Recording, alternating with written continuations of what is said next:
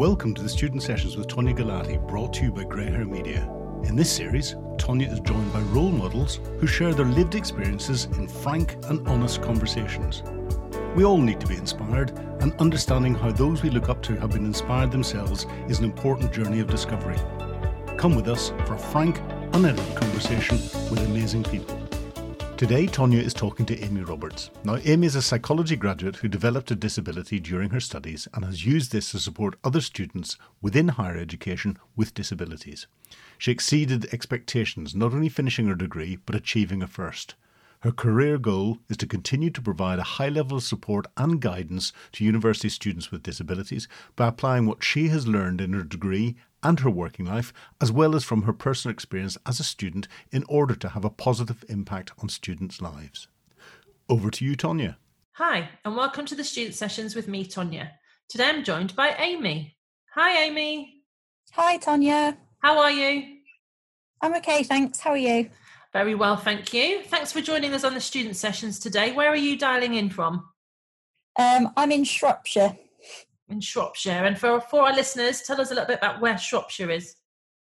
Um, so if you think Birmingham, about sort of an hour south of Birmingham, uh, an hour north of Birmingham, actually, I think. My geography isn't great. We're kind of near Wales. near Wales, okay, that's helpful. Thank you. Um, so tell us your story. I mean, we've heard a little bit about you in the um, introduction, but tell us your story and kind of how you got to where you are now. Yeah, so um, I grew up in Shropshire, um, and I've done sort of a, few things since leaving school and um, finishing my A levels. Um, I've been a nanny. Well, I was a nanny for about eight years, and two of those years were spent as an au pair living in the USA, which was pretty cool. So I'm back in Shropshire again now, um, and I graduated last summer with a psychology degree. I got a first. Congratulations. Was, Thank you. yeah, and it was all a little bit weird with um, COVID and everything with the virtual graduations, but mm-hmm. I think we're all just sort of doing the best we can. And did you always want to do psychology, Amy, or was it something that you kind of decided later on? Yeah, so I think when I was doing my A levels, I picked psychology because I was kind of just interested in what psychology was really, because I knew it was sort of about people and how we think, but I didn't really know sort of much other than that. Um, and once I started to learn more about psychology and how things fit in with like how your brain works and how that affects your behavior and your thoughts, I found it really interesting. And then I suppose for me, the next step was to go to university to study it more. But I kind of wanted to. I ended up doing a load of other things before before I studied it more at uni. So yeah, really, really interesting though. Okay, and what are your career aspirations? So now you've completed your degree, what do you hope to do? So I want to support students with disabilities. I'm looking for roles like that at the minute within universities. But obviously, the job market as it is right now, just trying to keep patient um, and keep focused on that. It's not. It's not necessarily what I've always wanted to do. Um, I've always known that I want to help people in in some way, whatever I do. And I suppose I've always pictured that as working with children and, and young people. And up till about a few years ago, I was really aiming to become an educational psychologist. And I did a placement year within an educational psychology service. But then, sort of, since developing my disability, that that's really motivated me to want to help other students with a disability in a more sort of focused way within a university.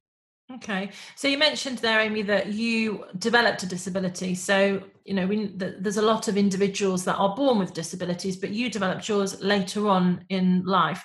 Tell us, tell us about that. Yeah, so it all sort of just started a bit with I had a little bit of hip pain that I didn't really think anything of, and then my partner and my mom both encouraged me to just sort of go to the doctors and and just get it scan get scans to get it checked out. And then with lots of referring and to and fro, and eventually I was diagnosed with a rare disease called synovial chondromatosis that I've now learned how to say without stumbling. Well, I was going to repeat that, but I don't think I can. So, okay. um, yeah, so that and another condition led to arthritis. So I had two operations, the last one of which was a hip replacement. And all of that was going on um, sort of during my second year and placement year of uni. And then, sort of, since then, I've gone on to develop a chronic pain condition called complex regional pain syndrome. And that's something that I'll always have. So it's things like every, so I'm in constant pain um, with flare ups and things like that. And then what I call my, my pain brain, sort of my brain fog, where I forget what words I want to use or I forget what I was talking about midway through a sentence. Mm. Um, and then mobility issues as well. So I've got used to now having to use crutches and, and my wheelchair for sort of longer bits of walking. So I suppose, yeah, there's, you know, quite a lot of things that, that come with that, but they're sort of the, the main things for me, really. So essentially, your life kind of changed overnight. Yes, I suppose. Yeah, I suppose in a way, I think it's felt like a very gradual thing for me because I kind of, I think to start with, I didn't want to accept that it was always going to be like it. I was looking for an answer for it to be fixed, kind of thing. Mm-hmm. Um, and I think that's a, a big thing in society in general that people want to fix things, and actually, things can't always be fixed, and and they don't always need to be. So I know for me, like I've learned, I've learned so much about myself and about the people that I have in my life because of what I've been through, and I think it start it started to um, become a lot more real once I accepted it. Mm. But then it's it's kind of also since accepting it, I've been able to get the help that I need. Um, so yeah, it's been it's been a journey, and I'm still sort of working on accepting different p- parts of it. And I think I think I always will. Really. How old were you, Amy, when this happened? Mid twenties. I think it was about sort of twenty five. Okay, so there must have been a, um, quite an element of frustration there from kind of going to you know from having kind of not having to worry about any of this or kind of being in any pain to kind of then having something that you are aware will impact your life forever. What kind of mindset did you have to go through to kind of get to where you are now? Because you sound like you know you've accepted this is your situation and kind of you've got the support mechanisms in place but how did you transition into that space yeah, that's a really good question because to start with, um, I, I, was in quite a dark place. Um, in as much as not not just the not wanting to accept it, but like you say, feeling frustrated, and I I was snapping with my partner so much all the time, like for tiny things that didn't even really matter. Um, and I kind of was keeping myself to myself a lot more so that other people couldn't see what was going on and I didn't really want to talk about it. Um, and there were things at the start that, you know, people had mean well and just sort of making conversation. I remember um, on quite a few occasions, I got so frustrated when people would be like, oh, you're on crutches, what have you done? Um, and, you know, it's just small talk. They didn't mean anything by it. Looking back on it now, I know it was just, you know, it's just small talk. Mm. But at the time, that was so frustrating because I I hadn't done anything. It's like it's not that I'd had an injury that led to this happening. It sort of it happened to me really. Mm. Um, so there was quite a long period of being frustrated. So it was kind of like the um, grief stages, as I would tell people about it sometimes, because I was in denial to start with, and then and then feeling frustrated with it all, and then I think it kind of started to sink in a little bit more, and that's when I was I became more upset about it really. Mm. Um, and I've always been an independent person, so it kind of felt like I was losing a lot of that independence. And then I kind of toed and froed a little bit between thinking, right, well, I'm not going to let it, let it stop me doing anything. I'm not going to let it win, um, and kind of pushing myself through, which sometimes made things worse, but often kind of helped me realize what my limitations were. And I think from there I've kind of just progressed to well this is this is what I'm dealing with and rather than stewing on it let's kind of do what I can despite it. Um I, th- I think that's sort of where, where I'm at now So, some of our listeners, Amy, will be able to relate to what you're saying, and they may have developed disabilities later on in life, but equally, they may have gone through life changing experiences in other contexts where life is very different to how it was for them previously. And obviously, with that, that brings that element of being scared. For some, it's because they can't control things. So, what advice would you give to some of our listeners who may be going through life changing experiences and might be feeling scared? So I think I'd start by um, saying to those people that it's okay to be scared. It's completely normal, and you know the the focus on mental health at the moment is sort of really kind of pushing that idea that it's okay to not be okay, and actually that it, that is so true. And at the time, at the time, it doesn't feel like it, and at the time, whether it's something that is really big and really scary that's happening to you or actually if when you look back it might not be at the time it can feel like the worst thing ever and that that is so normal on on whatever scale it is whether it's because of a disability or even if it's you know if you've come out of an exam and you think it's all gone terribly then you know just be okay with not being okay and kind of let yourself have that that time to just be you and kind of sit with yourself and your feelings. And I think I've learned a lot more through my experience of kind of reflecting on how I feel about things and why I feel that way and sort of thinking a little bit more about um I guess this is where the psychology kind of comes in a bit that you know how my thoughts and feelings can affect my behavior and certainly for me then that that impacts on my pain um so, yeah, if you can kind of notice when your thoughts are happening, you kind of get in the way of it a little bit and, you know, you challenge those more negative thoughts. Um, and I think the other piece of advice that I'd give is to talk to people, whether it's people you know, people you don't, or, you know, family, friends that you talk to a lot, or maybe friends that you don't really talk to very often, or, you know, they might not know what's going on with you um, I I just say don't keep it bottled in um, when you've got things going on because if people don't if people don't know what you're going through, then they can't help you, um, and you might feel that you don't need that help. And again, that's okay too. Um, but you know, I found it so so comforting to just have people to talk to. So you know, if I'm having a, a really bad day of not being okay with how my pain is making me feel. I know I've got a friend that is going through something similar who I don't even have to explain and she just she just gets it. And then there's other people that you know don't really know too much about it and it's nice to kind of have someone from a more objective viewpoint I suppose to just sort of lay it off to really. I mean, it sounds like you're you're really determined, Amy, and you talk really positively about you know how you've used your experience and considering you developed your disability during your studies, the fact you still managed to, or the, the fact that you were still able to graduate with a first degree, that is an amazing achievement. How do you feel that your experiences have shaped who you are today? Um, firstly, thank you.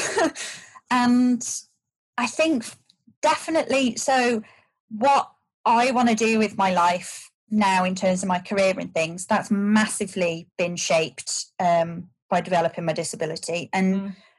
I think because I because I started with feeling so not even sorry for myself, but kind of just that the fed up and frustrated, all that that feeling, the sort of bad feeling towards my disability, and actually how kind of rubbish it was for a long time.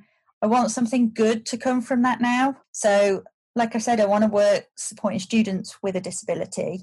And that wasn't something that I'd really thought too much about before. So it's definitely shaped what I want to do with my career. And even in sort of like my personal life, I just see things differently now and think about things differently. So, you know, whereas before, if I saw someone parked in a disabled space, I wouldn't, I wouldn't think anything of it. Whereas now, if I see someone parked in a disabled space and they don't have a blue badge, rather than thinking, oh well, someone else needs that space, actually that doesn't make me feel any better so i try to kind of assume the better the better option is that mm. maybe they've just forgot to put the badge in the window or things like that. So I think it's made me be less judgmental and less making assumptions about other people, I think.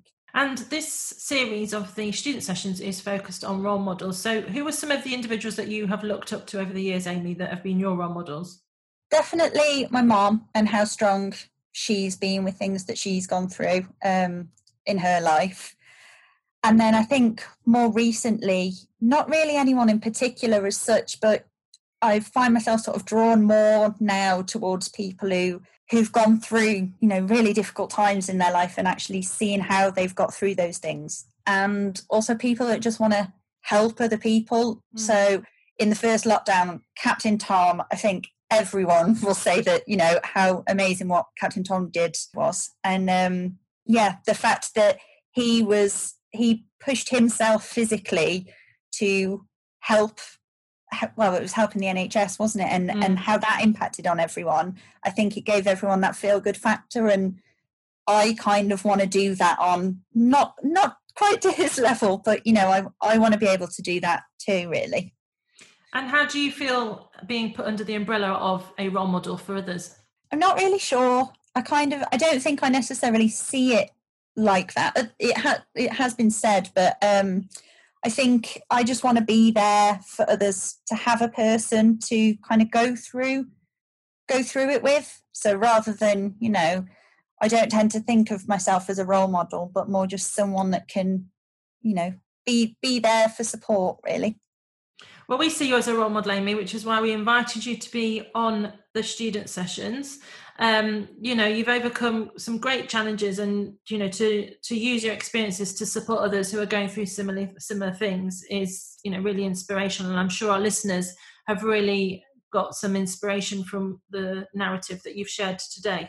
Thanks tonia. So we're coming to the end of our time together amy but before we wrap up if you could go back to let's say when amy was 14 what one bit of advice would you give to yourself knowing what you know now for definite, I think making the most of the opportunities that come my way. Because at 14, I had no idea that things were going to be taken away from me and, you know, things on my bucket list, unfortunately, now I, I'm not going to be able to ever do. So while you can do things, definitely make the most of them. And I think reflecting back as well, asking for help earlier. So, you know, if I go back to myself sort of like 10, 10 years ago, you know, I was very independent, wouldn't ask for help. And then, sort of, from the start of about five years ago, I kind of had to start asking for that. And in the early days, I didn't want to. So, yeah, definitely asking for help earlier because there's nothing wrong with it. And actually, it kind of helps you you to be the best you really well, thank you so much for joining us on the student sessions today, Amy, and for sharing your story with our listeners. You are a true role model. Thanks, Tonia, and thank you so much for having me. Absolute pleasure. Um, and for any of our listeners that would like to hear more or read more about Amy's story, Amy features as one of our authors in our recently released book, You Are a Limited Edition, which is available to buy from Amazon and from good bookshops worldwide. To our listeners, thanks for joining us and do join us again on the student sessions. Thanks for listening to the Student Sessions brought to you by Greyhair Media and hosted by Tonia Galati. Never miss an episode by subscribing, and if you like what you've heard today, why not leave a review and please tell your friends. We'll see you at the next session.